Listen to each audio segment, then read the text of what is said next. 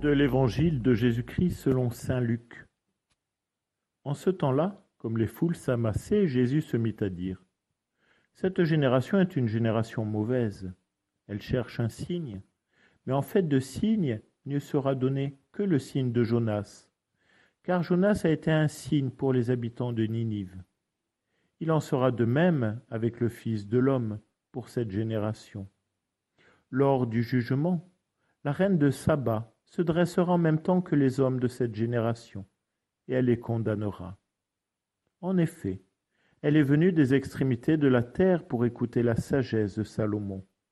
Et il y a ici bien plus que Salomon. Lors du jugement, les habitants de Ninive se lèveront en même temps que cette génération, et la condamneront. En effet, ils se sont convertis en réponse à la proclamation faite par Jonas.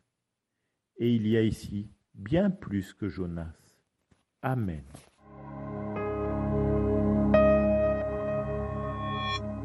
Dans cet évangile de Saint Luc, le Seigneur nous invite tout simplement à reconnaître que c'est lui qui est venu.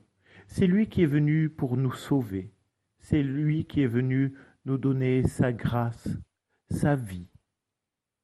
Alors oui, les générations passées, les Israélites, les Juifs de l'époque de Jésus, se souviennent de Jonas, se souviennent de la reine de Saba.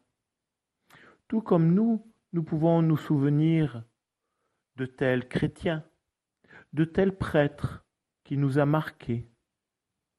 Et nous attendons toujours un signe, un signe des temps, un signe qui, ferait que on se convertirait tout d'un coup et que l'on serait heureux avec le Seigneur. Mais le Seigneur tout simplement nous dit, il n'y aura pas d'autre signe. Le signe qui est posé, c'est le Christ qui est venu. C'est lui, le Sauveur. Alors dans ce temps de carême, nous sommes tout simplement à revenir vers le Seigneur de tout notre cœur, car c'est lui qui est tendre, qui est miséricordieux. Oui, gloire à toi, Seigneur, honneur, puissance et sainteté et majesté.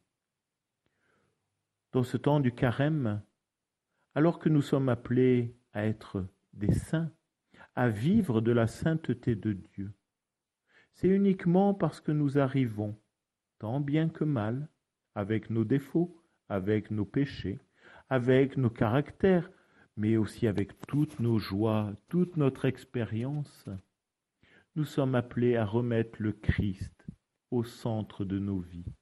C'est lui qui nous appelle à être saints et c'est lui qui nous donne sa sainteté pour que nous en vivions. Amen.